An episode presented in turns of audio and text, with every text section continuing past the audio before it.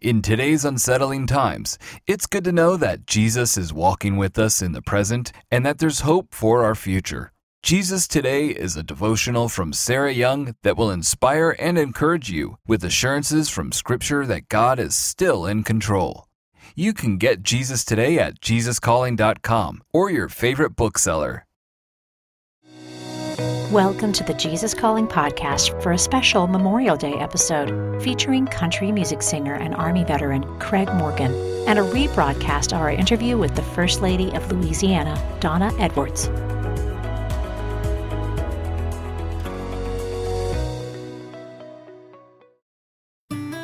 When he was growing up, Craig Morgan would never have guessed that one day he would be a member of the Grand Ole Opry.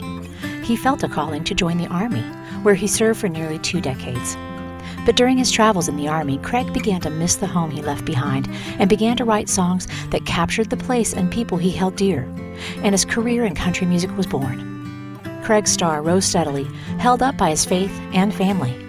It was this foundation that carried Craig after he learned his 19 year old son Jerry had died in a boating accident.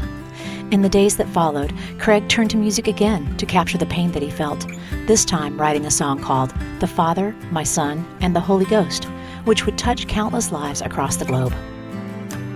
I'm Craig Morgan. I'm a country singer, Grand Ole Opry member, father, husband, entrepreneur, philanthropist. I'm a country singer by trade. I'm the country singer who was born in Nashville, Tennessee. I grew up in and around this business my whole life. Uh, my dad was a bass player, played on some old shows called uh, the Ralph Emery Show called Pop Goes the Country, Young Country. Um, but the whole time all this was going on, I didn't have any aspirations of becoming a singer or a songwriter or anything. Um, I, and I think that was uh, attribute that to the fact that it was part of my life all the time because my dad did it. Faith has always been a big part of my life. I grew up in a in a church going, faithful Christian family. Not to say that we were perfect by any means, we were far from it. But uh, but I've always had that to fall on. I've always had that basis, that foundation, that cornerstone of faith in Christ in our life. Yeah, the military uh, was a big part, and it still is today, a big part of my life. And, and jo- I joined the military, uh, ironically enough, to get away from home. Not to leave the family, you know, I had a great family life and all of those things. I just wanted to do something different. Um, and, and, I, and I always felt like had this uh, a different sense of respect for, for soldiers. You see them, and as a kid growing up, I always thought they were they were better people. I, I, just had this feeling that they were heroic, and, and I wanted to be that guy. I tell people all the time, I didn't want to be a hero, but I did want to do heroic things. Uh, I always wanted to do the right thing. I always had this drive. Uh, looking back, I know that it was God leading me, but that's what really pushed me into the military, and I got in. I enjoyed it so much. I always felt like I was doing something good. Uh, ended up uh, joining in some conflicts, uh, doing different things throughout my military career. Almost 17 years total time in service. So in that time, I got to travel around the world and experience other cultures, and and it just really gave me a, a deep appreciation for those who serve, their families, and our country, and a love for uh, the privilege that we have in in the United States of America. There's a term that a lot of military personnel use uh, once a soldier, always a soldier. And I truly believe that. Once that's a part of your life, it's always a part of your life, whether you do three years or 30 years. There's things that are learned in the military that carry forward in your life for the rest of your life. And I think one of those is gratitude, uh, especially for those military personnel who experience other cultures. And then you come back to the United States of America and you go, goodness gracious, man, how great do we have it? How special is this country that we get to do the things that we do? I definitely stay in touch with the military people because even though I'm a musician and an entertainer, I get to utilize that aspect of my life to serve those men and women that are serving. So uh, that's why I still do a lot of the things that I do, the USO shows and the tours and the things for our military. It was when I left home uh, and, and joined the military. I think that's when I, I developed the aspirations for writing. Being away from home created a sense of appreciation for all the things that I had left. and got away from. Uh, so I started writing about it and writing uh, songs. And I think that's when it really began. And it began as a songwriter, and that turned into an artist career.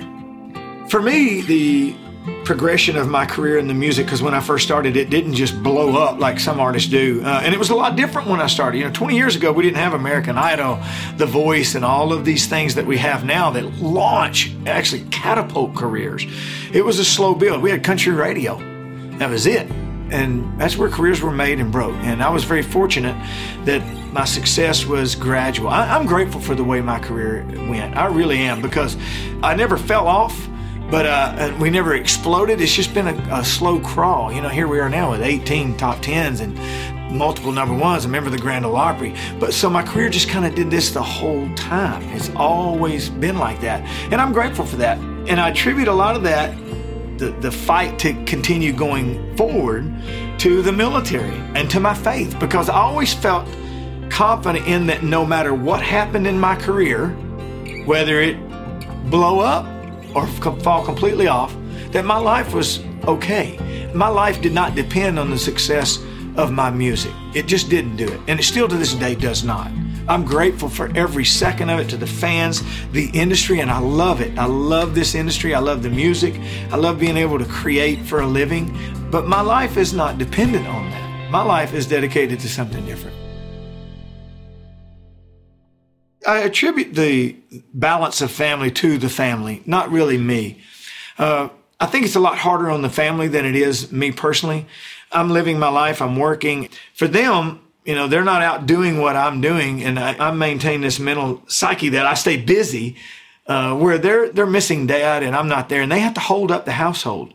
So I attribute the balance really uh, to more than anybody, my wife. My wife is the real rock of the family. It's not really me. And, and again, our faith, our faith in God, uh, you know, we count on that and we depend and, and lean on that for everything that we do in our life. And so that always came first. Even throughout my career, God was always first and our family was second. Everything else is after. That's residual. Jerry is our, our third child in the in the order, actually the one, two, three, fourth child of five in the order of age. Um, Jerry died uh, in 2016 in a boating incident. Uh, most difficult thing I've ever experienced in my life. I've lost family members. My mother had died a couple years before that. Um, had a lot of things happen in my life, but that was the one thing that really shook me up and uh, broke me down more than anything that's ever happened to me in my life when you lose someone that you love so much, my whole life revolved around my family and my God, you know. So when you lose a part of that, there's a there's a space in you that that it's really hard to feel. I thought I was exempt from something like that because our faith was so strong. We were a good Christian family, and I thought that something like this would never happen to us, but it did. And we just we, are sad, uh, and and and again, there is no shame in being sad and hurt you know, blessed are the mournful. So we cry, we hurt, and we pray, and and we're healed at that moment, and then we'll do it. We'll go through that process over and over. And I think we'll do that for the rest of our lives. You know, we all walk through different phases in our life in our relationship with God. So I'd gone through this relationship with God, and at this point, when I'd lost Jerry, I, I felt like I didn't know enough about God because I needed to know more to understand what was going on. I started educating myself a lot and, and started really, really digging in and studying our Christian faith. And then just one night, about 3.30 in the morning, uh, the combination of the, I guess, all of these studies and the loss, and God laid it on me. And I tell people all the time, God wrote this song. I did not write this song uh, I am not near as uh, talented as God would have this song be and what it's done for the healing of people. Uh, I mean, I get messages every day about this song and what it's done, and that's a God thing. That's not me. In the mornings I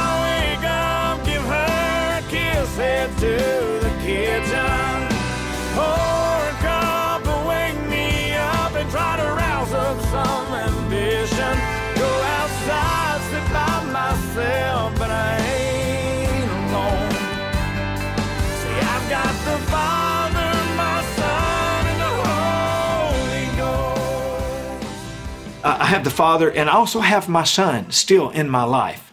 And that's what this song is about. And that's what God told me. And that's what He's given me. And, and that's what He's allowed me to, to use. Uh, and, and, and not only for other people, but for me, it helps me, I think. So the second time I sang the song ever in the presence of people, uh, I'd sing it with the band. I say in the presence of people publicly. Uh, done it with my daughter. I let her hear it, you know, and played it for a few people here and there, but never really in a public uh, forum. So I did it at a writer's thing in, in Colorado. Right after I was literally reading the lyric off of my phone. Uh, and I couldn't finish the song. I did the first verse in the chorus. I, I couldn't even finish it. Uh, so the second time and the only other time that I'd done it was at the, here at the Grand Ole Opry. And I performed it on stage and I got through the song.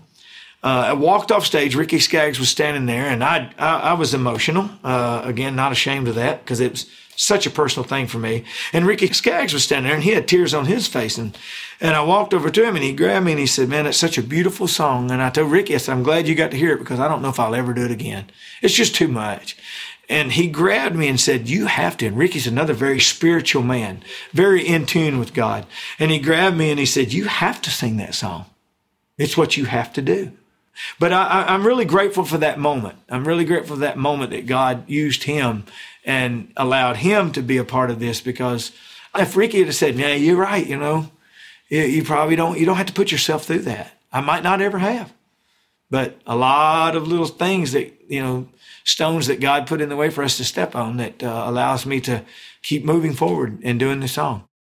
I hurt right now thinking about it and talking about this song and talking about what I have to go through. I feel what I feel when I sing that song, just discussing the fact that I have to sing it. So it ain't something that's joyful for me to do, but I know that God expects me to do it, and so I must do it.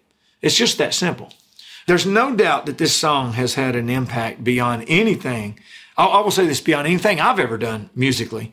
Uh, and I know this, and not just with families that have lost children or lost loved ones, but people that haven't experienced that at all. I get, I get messages on all my social media platforms every day from people that say, man, this song, uh, the one that always rings with me is, a, uh, I got a, a Facebook message from a guy said, not a big believer, haven't lost anyone, dropped my daughter off at school today, heard this song, pulled over the side of the road and cried and prayed for the first time in my life. That's God. Jerry, my son, is not physically here, but his presence is still very much felt. That's that heartache we feel. That's the presence of Him, the memory in our heads and in our hearts. That's what's amazing. So even though His physical presence is not here, which is weird because we still feel His physical presence. It's just like Christ in our lives. Christ is not, I can't tangibly touch him the way that I can hug you or anyone else in our lives. I can't hug people that aren't standing before me, but I still very much feel their presence. Everybody talks about these God moments, you know, where you feel something and you feel the presence of, of God. Uh, that's what that is. And I, I still feel to have those moments with my son. And I can honestly say, of all the people that have ever been in my life that have passed on, Jerry's the only other person who's not there that I still feel the physical presence in my life. And I just, just think it's because of that father son. And when, when you think about that, the father son and the father son, you know, how that presence is still there. That's the Christ presence I feel in my life all the time. God takes care of us all. I believe that wholeheartedly. Uh, the difference is what we ask for and how we what we accept from Christ. We have choice. Uh, that's what separates us. When we make the choice to accept God's healing, it opens us up for that eternal salvation. I believe that wholeheartedly, 100%. There's no question in my mind whatsoever. I have felt God's presence in the darkest of my life and in the highest of my life. I know that He's always been there. To learn more about Craig's song or his brand new reality show called Craig's World airing on Circle TV, please visit craigmorgan.com. Stay tuned to hear from Louisiana First Lady Donna Edwards after this a brief message about how you can find your favorite Jesus Calling products online at Target.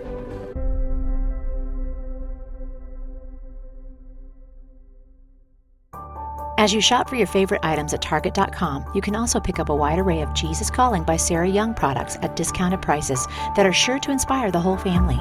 Whether you're looking to lift up a friend with a cloth covered botanical edition of Jesus Always, or help your child connect to God with a pretty pink edition of Jesus Calling for Kids, you'll find something just for that special person in your life, or even yourself. Visit Target.com today and type Sarah Young in the search bar to find your favorite new Jesus Calling book.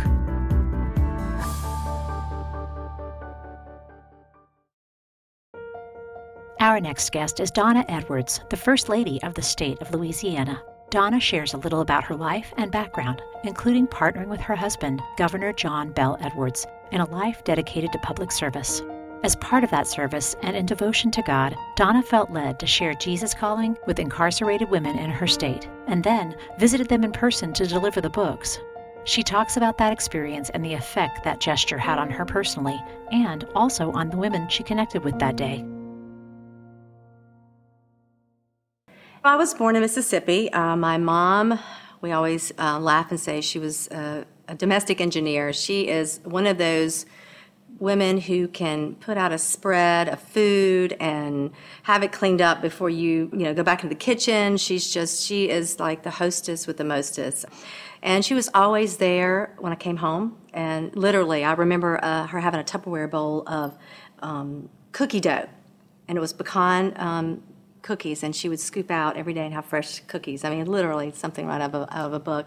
And my dad worked for um, International Paper Company, and um, you know, I was the youngest of two brothers, so I was the baby girl, and I was tough. And um, you know, he would take me out in the woods, taught me how to hunt um, showed me how to use a compass, and you know, he showed me how to ha- um, sh- handshake really firm because he'd gone to one of those Dale Carnegie courses, and so he just taught me to be strong and who I am, and and um, and so together they they. Um, I think produced a pretty a pretty strong woman. You know, I can remember on Sunday afternoons after church, we'd go walking in the woods, especially in the fall, you know, swing on vines. And uh, you know, it was just a lot of fun growing up in the neighborhood and hanging out with kids and running the roads on bicycles. And, uh, and then we moved to Amite, um, Louisiana, when I was uh, in fifth grade. And that's when I met um, my husband. Then we started dating in high school, and uh, and then he went on to um, he was a year older than I was, so he went on to West Point Military Academy, and um, I went to uh, to uh, school um, in Mississippi, and um, and then we got back together. And uh, after he graduated, well, he went to Ranger School, and then um, we got married. And then our first tour duty was in in uh, Hawaii, Schofield Barracks. Yes, and um, then we came back to the states after a couple years, and then did some training, and then went ended up at uh, Fort Bragg, North Carolina. So we served um, a total of eight eight years, eight little over eight years in the military.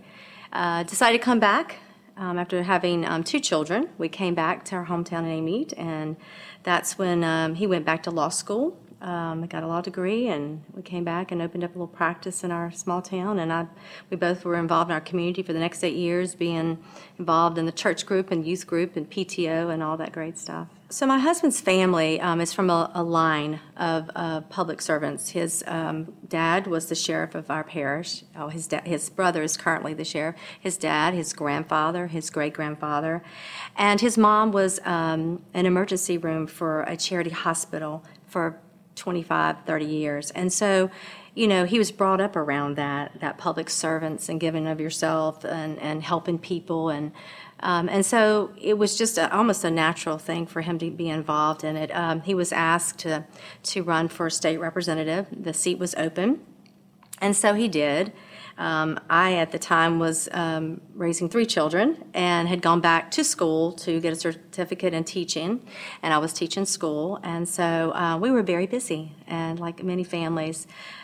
And so he did, you know, he served um, at the state level um, district uh, as state representative for eight years. And then um, he just he just saw a lot of things that he just felt like he couldn't change. And he was either going to really go forward or just kind of get, get out and, and do something different. And so he decided just to run for governor. And to be honest with you, nobody, nobody um, really believed it. Um, in fact, he got very little support from the from his party, very little support from a lot of the people um, around him. Um, so he, he and of course he had support. I mean, obviously he wouldn't be governor, but he really worked hard, and he um, knew this was something that he was called to do, and we decided to do it together and so here we are, a year and a half in the in the uh, governor's mansion. The one thing that that really um, came out of this campaign stronger than anything in, in regards to my faith and my marriage is that we were together as a team, John Bell and I. He and I would pray every morning, and we would find that strength together, and we and we still do that. And you know that didn't start until then. Um, be, not that we weren't prayer prayerful, but we didn't start every morning together, holding hands and praying. Um, and so it, it forced us to do that because we were both in this together, and we knew, you know, we we were up against a lot, you know, I, well, I've seen us grow, seen us both um, really become planted, if you will, and firm. You know, we've always been firm in our in, our direction and, and, and our um, and what we felt were our morals and values. We've, we've always been firm and set in that. But it's really just cemented, you know, it's just like this is who we are. And, and you know, this is how we believe and this is what we trust. And I've said this during the campaign. You know, the second greatest commandment that Jesus said was to love your neighbor as yourself. And he never said who your neighbor was or is didn't say if they're black, they're white. I feel like as Christians, we haven't done a very good job in loving our neighbor. To love your neighbor as yourself, what does that mean? That means is I am not called to judge my neighbor. I'm not called to judge you. I may not agree with you. I may not agree with what you think. I may not agree with your political position. There's lots of things that we can disagree, but where, and we don't necessarily have to agree, but I'm called to love you regardless. And I think that's where we're missing the boat as Christians. It's not for us to put our finger in people's face and judge. It is for us to love them. And I feel and I know that if we did more of that, we'd have more people coming to Christ. You bring people together by showing them how, how this works. How do you love people? You know, you love them with the love of Christ. First of all, uh, no one is perfect. We're all sinners. Jesus tells us in, in his scripture, you know, I was in prison, you visited me. You know, I was here. You know, he, there's many places in Scripture where he calls us to visit those in prison. When I um, went to the um, NGA, which is the National Governors Association, we always um, get with the ladies, the first ladies, and you know exchange ideas. It's really an op- a wonderful opportunity to find out what other states are doing. And so, um, one of the other first ladies from Tennessee had uh, give, given us a flyer about um, sharing Jesus calling with those imprisoned and women, I thought, oh, absolutely, I'll do this without a doubt. So I came back and said, look, I want to, I want to do this. I want to order these books, and told them exactly how to do it. And so, um, and they said, well, we're going to be distributing. Do you want to be a part of that? I said, absolutely, I want to be there. I want to, you know, I want them to know who who who cares about them and, and be behind it. Um, but just as God always is with me, He. Um, he um, he doesn't always show me everything, and I had this impression in my mind that I was going to walk into this room and just, you know, talk to these few women and, and hand them a book and you know just you know just spend some time with them. When I opened that door to the cafeteria, and I stepped inside, and 150 women who were in prison stood up and applauded the fact that I stepped into their life that day it was the most humbling experience. I can't even explain it. That they were so impressed with the fact that I came. You know, it still sometimes shocks me. Um, you know, because I'm just one of an ordinary person, just like you and anybody else that's listening, and and so you know, it just goes to prove, you know, those who are the least among us, those who are in prison and hospitals, they are so looking for somebody to to, to look up to for hope somebody to give them a little bit of something, attention, and tell them they're worthy of who they are. And so, um, so it was a very humbling experience that they um, stood up and applauded. And you know, I still wonder what is that about? What was that about? And and I and I know after visiting with them, um, we were a sign of hope for them. And when I say hope, hope that um, someone cared about them, that they weren't just thrown away. You know, we brought through Jesus calling an opportunity for them to have hope. And so that was a very humbling experience. One particular lady had been incarcerated for 20 plus years, and to hear her story, how she came to know Jesus and how he had just, you know, really had taken over her life, and um, that's humbling. That's humbling how God can change um, a person you know, these ladies, they're incarcerated for a reason. They're serving their punishment. I don't know what they've done. I'd rather not know. Um, there is a victim, there's a victim's family, and I can't even imagine what that must feel like.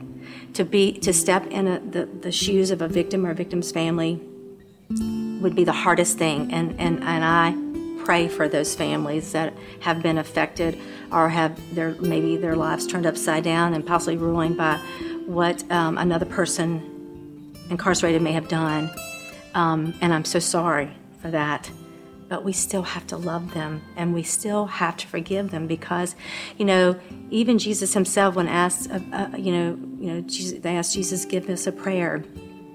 And he says, Our Father, which means he's the Father of all of us. So those are our sisters in Christ. And he goes on to say, you know, forgive us our, uh, you know, we say, forgive us our trespasses as we forgive those who trespass against us. We ask God to forgive us of our trespasses as we forgive those who trespass against us. That's difficult. It's difficult. And so, you know, I think it's like many things. We just say the words and we don't really think about them. And we have to think about those words. We have to think about those words. And I think, you know, forgiveness is a really strong and hard thing to do in a lot of instances. And it truly is only with God's help and praying and asking for God to help you can one truly forgive. The First Lady was able to bring hope to the women in the Louisiana Correctional Institute by answering God's call to walk among them and through the gift of Jesus calling.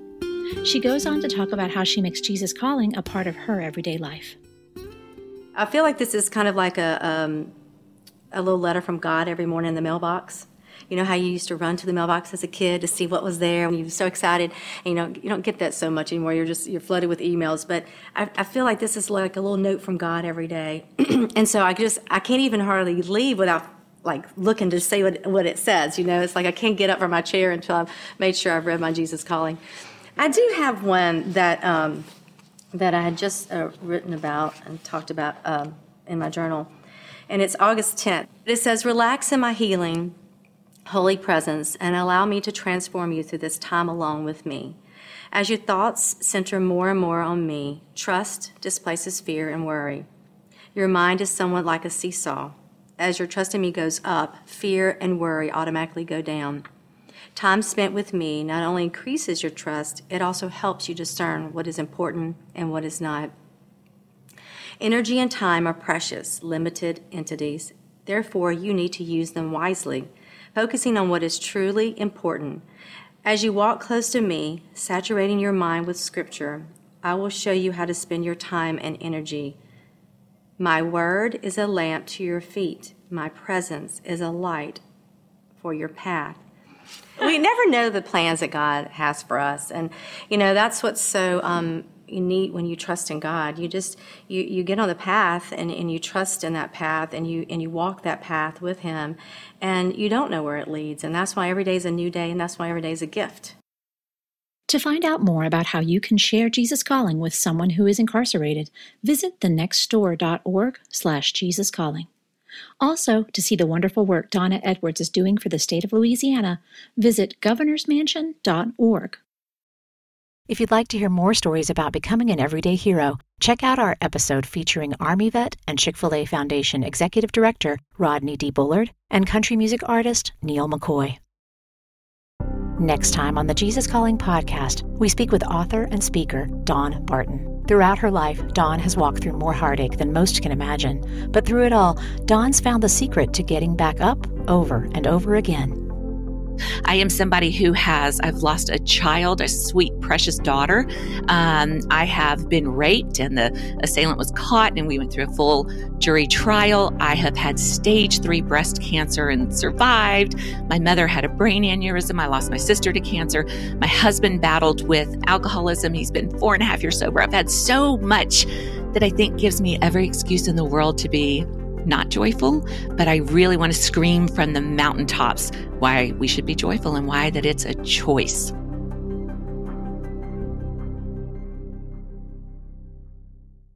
Do you love hearing these stories of faith weekly from people like you whose lives have been changed by a closer walk with God? Then be sure to subscribe to the Jesus Calling Stories of Faith podcast on iTunes, Stitcher, or wherever you listen to your podcasts. If you like what you're hearing, leave us a review so that we can reach others with these inspirational stories. And you can also see these interviews on video as part of our original web series, with a new interview premiering every other Sunday on Facebook Live. Find previously broadcast interviews on our YouTube channel on IGTV or on jesuscalling.com/video.